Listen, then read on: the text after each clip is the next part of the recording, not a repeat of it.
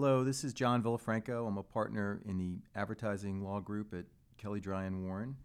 And today I'm going to speak about uh, challenging your competitors' advertising claims.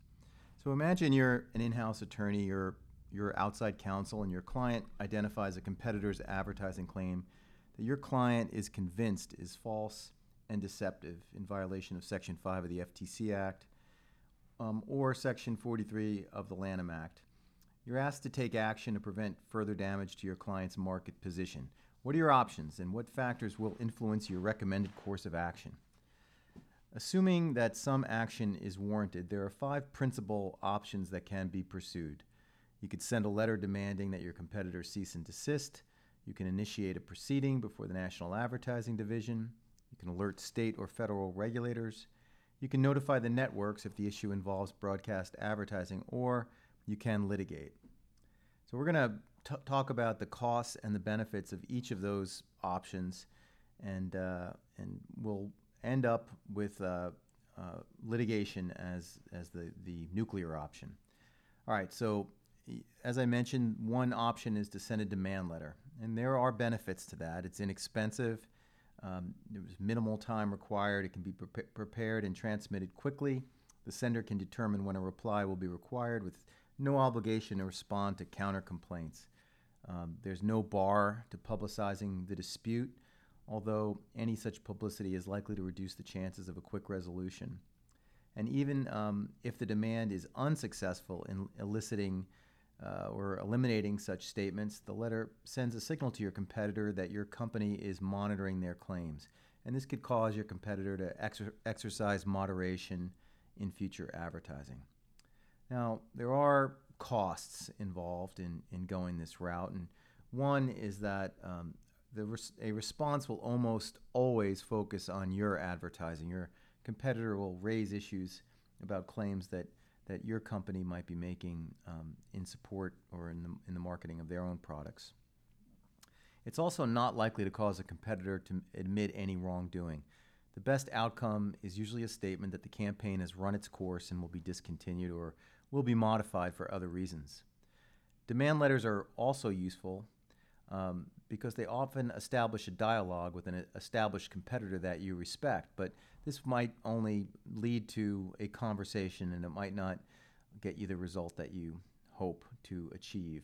So um, it's almost always a, a, good idea to consider whether or not you want to raise this issue directly with a competitor, but in terms of uh, actually achieving the objective of, of ending a competitor's advertising campaign, it's very infrequently a successful way to go.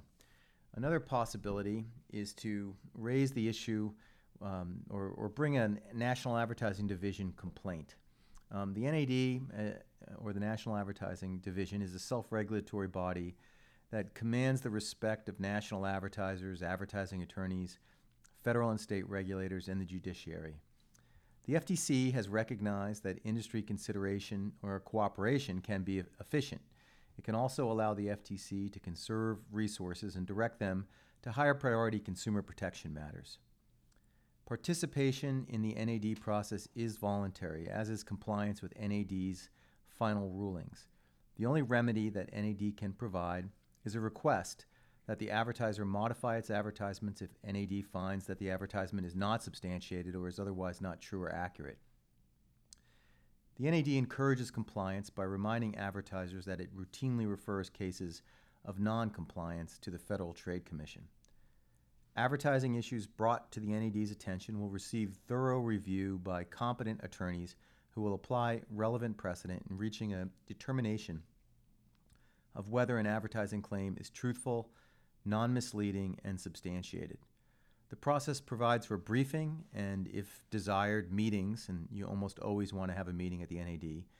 Uh, a well reasoned decision is then issued, usually within 60 to 90 days of a challenge, and, and it is accompanied by a press release. Advertisers are, a- are asked to provide a statement that will indicate whether it intends to comply with the NAD decision, uh, and the decision can be appealed to the National Advertising Review Board. If an advertiser states that it will not comply or refuses to participate, the case file is forwarded to the appropriate government agency, usually the FTC's Division of Advertising Practices. NAD rules do, do not permit counterclaims, but in practice, challengers are sometimes the target of retaliatory counter challenges. Significantly, no discovery is permitted at the NAD. This results in cost savings and relieves the challenger of having to produce documents to a competitor in response to any counterclaim that might uh, arise in, in litigation. Um, there are uh, two time frames toward an NAD decision. One is the regular time frame, and one is the expedited time frame. And uh, the regular time frame, as I mentioned, it usually results in a decision between, um, you know, it could be uh, th- three to four months, and on the expedited side, it can be much much more uh, quicker, uh, or much uh, you can get a decision more quickly. And when you go with the expedited route, uh, there is one less brief to be submitted, and every effort is made to bring the matter to a conclusion as, as quickly as possible. The standard at the NAD is truthfulness and accuracy.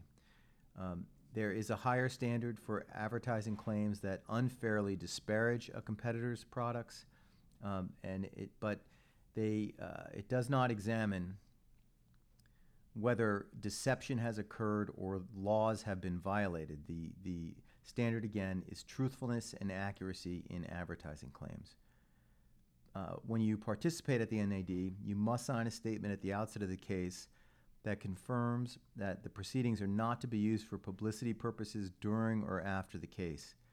The NAD has strict rules concerning the treatment of confidential materials so that proprietary information is protected extrinsic evidence in the form of consumer surveys uh, is not required but highly recommended when, when challenging implied claims. As far as complying with NAD decisions, uh, if, if you are the subject of a challenge, it is entirely up to you. Uh, it's a voluntary process whether or not you're going to comply. Uh, if you tell the NAD that you won't comply, that is, you won't either discontinue or modify a claim after it's been recommended that you do so, the, the NAD will forward the case file to the Federal Trade Commission for consideration. And the FTC um, may consider whether or not to open an investigation under Part Two of their rules of practice. That could be that uh, that could be a very significant uh, development if that were to occur, uh, because uh, a Part Two investigation can lead to a negotiated settlement that would uh, bind a company under a consent order for many years, or it could lead to litigation with the Federal Trade Commission if a company um, decides that it, it is not going to uh, comply, or if the FTC concludes that Section 5 of the FTC Act has been violated. Um, FTC referrals, uh, or the, the, the referral of a matter by the NAD to the FTC, therefore, should is something that needs to be uh, considered very carefully. Uh, it's a, it could be potentially a very dangerous outcome. Uh, there's also, you know, a lot of, uh, there's been a lot of concern over the years of whether or not participation in the NAD process results in increased consumer class action filings.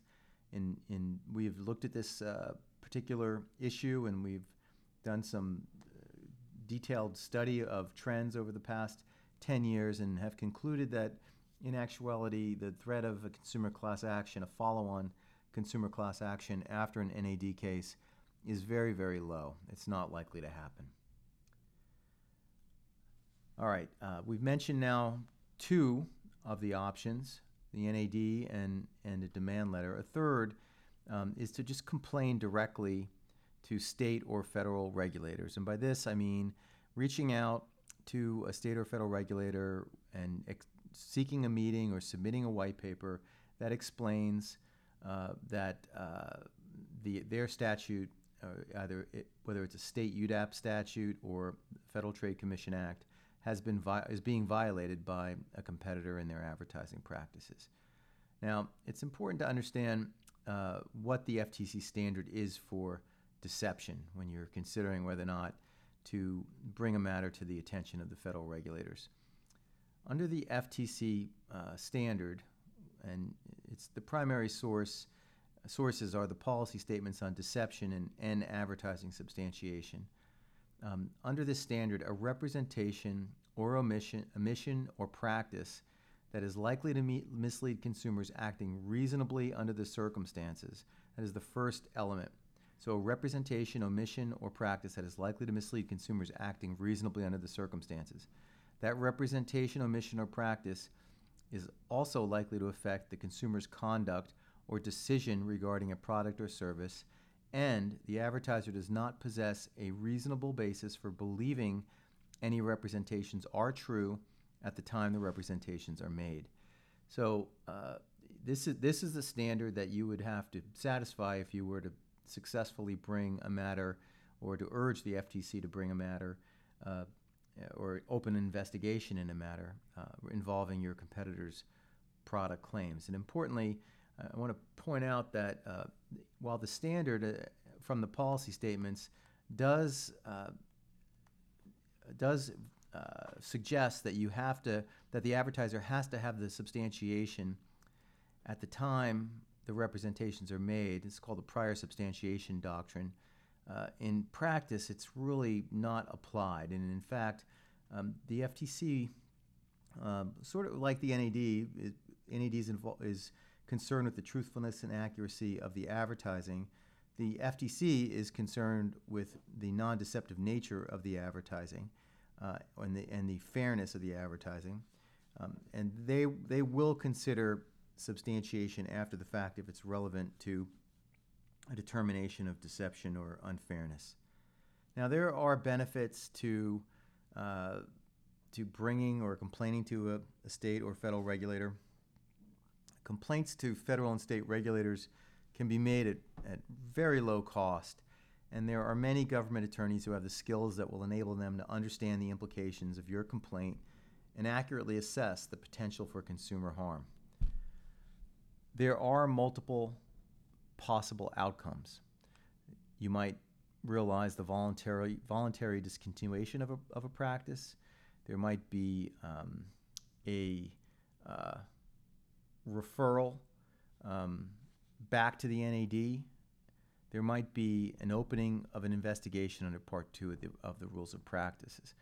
Now, the rules of practice. Now, the Part Two investigation uh, if, if one is opened, you should understand that it could be a very long and, and time consuming event, um, and that it, it could result in a negotiated or a litigated order that includes injunctive relief and, and possible consumer redress. But uh, when you're the complaining party, it's important to understand that you are not going, after you make that initial complaint, you are no longer a party to the proceeding um, if the FTC does proceed, they will um, do it confidentially and, and in accordance of uh, uh, in accordance with their rules. So once the complaint is made, you have no control over how or if the investigation will proceed. Indeed, an investigation can carry on for years without your knowledge that is even that it is even underway. There are statutes and regulations, as I mentioned, regarding the maintenance of confidentiality during investigations, and those statutes and regulations prohibit regulators from sharing information about progress. And if publicity is important to your company's challenge, this is not the best forum. Uh, if you, you should also understand that if you submit a white paper or other documentary evidence, it will be subject to an, a FOIA request uh, for that reason, complaints to regulators are often made orally. Further, while there is no risk of a counterclaim here, like there would be in litigation, there's always the risk that arises when you grab the tiger by the tail. Educating the government about an industry concern poses risk of increased scrutiny of the entire industry. In other words, your company, your company's advertising and its related documents should be clean before you alert a regulator to your competitor's advertising practices. The most important factor that the FTC will consider in their determination of whether or not to open an investigation into a into your competitor's claim concerns uh, whether or not there is actual consumer harm. To the extent that the FTC believes that consumers are being harmed by your competitors' practices, and I don't mean just economic harm, um, they will they are more likely to act. We see this in particular situations where an advertising claim might affect a vulnerable population or might be targeted toward a vulnerable population like the children or the elderly. Uh, also, issues that have been identified by the FTC leadership as enforcement priorities are also more likely to generate FTC attention. The FTC will also consider the number of complaints about a company in its Consumer Sentinel database. If there are a significant, if there is a significant number of complaints in the database, it's more likely that the FTC might take action. Conversely, if the dispute is perceived as a matter between competitors only, regulators are less likely to commit limited resources to investigation and resolution. Instead, they will expect the parties to resolve the issue through other means, such as negotiation, self regulation, or litigation. Now, I've been focusing mostly on the Federal Trade Commission, but uh, complaints to state the state attorneys general uh, really fall into the same category. And an advertiser can file a complaint with the state AG uh, alleging that a competitor is violating the state unfair business practices or consumer protection statutes. Now, uh, there are, like these other courses of action, pros and cons. On the pro side, uh, some state AGs and even some local district attorneys, in particular in California, are very aggressive in pursuing deceptive advertising claims. An AG investigation can trigger a negative publicity for your competitor, which is undoubtedly one of your objectives. It could be very welcome. Uh, involving the AG is an excellent resource for um, regional advertisements if the AG believes that consumers are injured by the false claims. And the cost in an AG complaint is minimal. Uh, now, there are cons and, and costs involved in, in pursuing an AG complaint. Uh, for one, like the FTC, when you involve the AG, you don't have any control over the proceeding. And there's no guarantee that any action will be taken at all. Um, it very well may be that advertising issues are not a priority for an AG in the state where you want to make your complaint.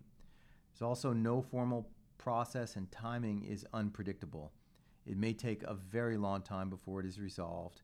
And like the FTC, you might not have any, you, you won't have any idea whether uh, the AG is, has initiated a complaint and is moving against a particular campaign. And finally, a remedy, uh, the remedies here are limited by jurisdiction. Uh, it, it, it uh, probably sounds obvious, but state AG's jurisdiction extends only to the boundaries of the state. So uh, we've touched on now three of the five options, and, and there are two more. Uh, I want to just mention very briefly that uh, complaints can be made to networks. Uh, and so, and this, of course, only applies when the issue is involves claims that are made in broadcast advertising. Uh, but an advertiser can go directly to the networks in these situations. A network challenge involves very little cost, it's fast, and it can be publicized. The principal networks uh, have each have advertising standards and procedures that apply to challenges. Often, you know, what your client wants is to make it stop. You want to stop a campaign, and a network challenge can end a campaign, even if it is only temporarily. In this regard, it has the same effect as a temporary restraining order, but at a fraction of the cost. If a complaint is pending at the NAD or in federal court, the networks will usually suspend review of a challenge until the pending complaint is resolved. Now, some would argue that success at the networks is more difficult due to the network's obvious financial interest in running national advertisements. While this has uh, not been my experience, it is a common perception. Um, but uh, a network option, it, it, very well may be the quickest way to, to bringing down a campaign. I, I think in order to prevail on a network challenge, though, um, you're going to really need to be in the right. And I remember we had one situation years ago for uh, Nextel, which had their push to talk brand. A competitor came out with a phone that had limited push to talk capabilities, and on the opening weekend of a football season, They uh, ran advertising that, uh, without naming Nextel specifically, that included the Nextel chirp uh, for their push to talk feature. And given that the push to talk feature was really an integral part of their market position, Nextel uh, acted uh, quickly and they actually availed themselves of a number of options. They complained directly to the competitor in a demand letter. They uh, brought the issue up to regulators uh, and uh, they uh, complained to the networks and they filed a, a, a lawsuit. And we're going to turn to the lawsuit in a second under Section 43A. Of all of these options, the one that was the most successful happened to be the most the, the least expensive, and that was they complained to the networks, and their their position was so strong that the networks decided to uh, tell that competitor that it had to pull the campaign pending an outcome in, in the litigation. And the network's actions, um, which really, I mean, the entire cost was just in putting a letter together, having a few phone calls with network executives. Um, it it, re- it achieved the, the, the result in a, in a very quick and inexpensive way. All right, so we've talked now about self regulatory options, uh, direct attempts to resolve the matter, complaints to federal regulators and to the networks. The very last option and the most expensive option, um, but frequently the, the most effective option, is to bring a lawsuit under Section 43 of the, of the Lanham Act. The Lanham Act, which is 15 U.S.C. Section 1125, allows an advertiser to file a claim to recover for injury resulting from false and or misleading claims by competitors. A plaintiff in, an, in a Lanham Act lawsuit must show that the competitor's ad contains a false statement of fact about its own or another's product, the statement deceives or has a tendency to deceive, the statement is material, that is, it affects the purchasing decision. The statement appears in commercial advertising in interstate commerce, and the statement is likely to cause inj- injury. Under the Lanham Act, liability arises if the commercial message or statement is either one, literally false, or two, literally true or ambiguous, but has a tendency to deceive consumers because of an implied message. If a claim is literally or expressly false, courts may enjoin the claim without reference to its impact on the buying public. Otherwise, the plaintiff bears the burden of proving, usually through the use of a consumer survey, that consumers are actually receiving the challenged implied claim and that the claim is false. While Lanham Act litigation will lead to resolution, it will take 10 to 12 months on average, if not longer, to resolve. It also will lead to reflexive counterclaims and the attendant discovery which could substantially disrupt a company's business operations and lead to disclosure of potentially damaging documents. Money damages are rare, and like all litigation, it's, it is expensive and time consuming.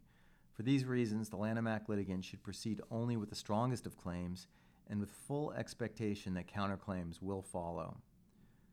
When your competitor's false advertising threatens to cause irreparable injury like it did in the Nextel case that I just mentioned, you can move for a preliminary injunction, which, if granted, would end the campaign immediately, albeit temporarily, until there is an ultimate decision on the merits. But if you are successful in prevailing on a preliminary injunction motion, almost always uh, that will resolve the, the case and, and there'll be some sort of a negotiated settlement after that.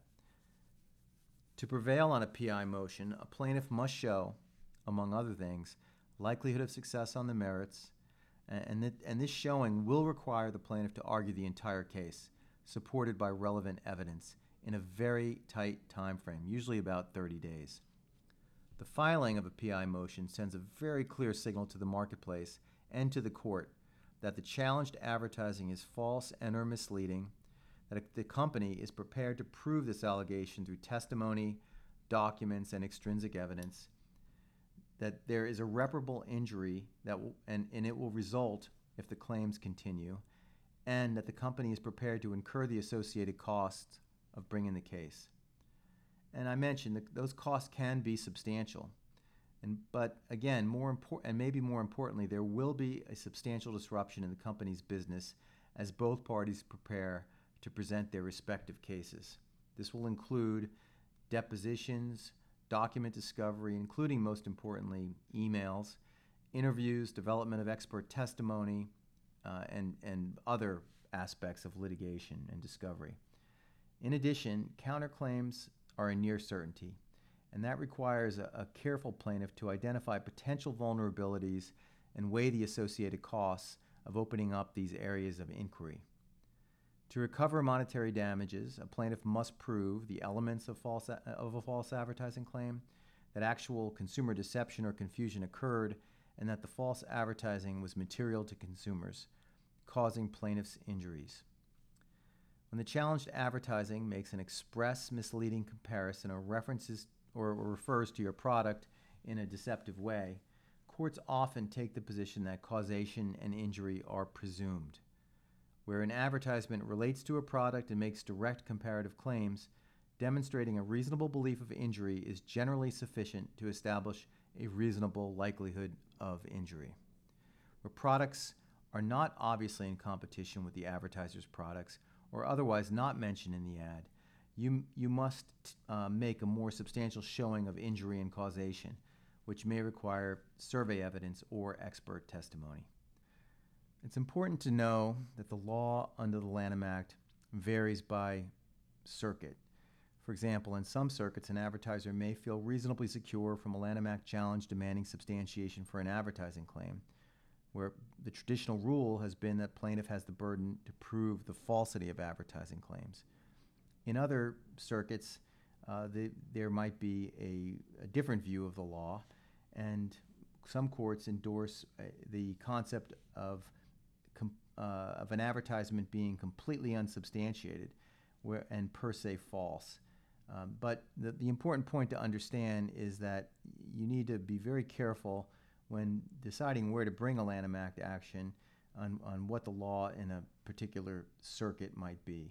Uh, the, I would say that the, the circuit with the most, uh, the, the largest body of Lanham Act law on the advertising side is, is clearly the Second Circuit in New York and uh, it's where we see most national advertising claims being litigated. So that uh, sums up the litigation option under the Lanham Act, and that's our fifth and final option for uh, advertisers or, or companies that want to challenge their adverti- their competitors' advertising claims. We've written a bunch on this, and you can find uh, articles on our on our website and uh, for more information, you can always turn to Ad Law Access, which is our blog.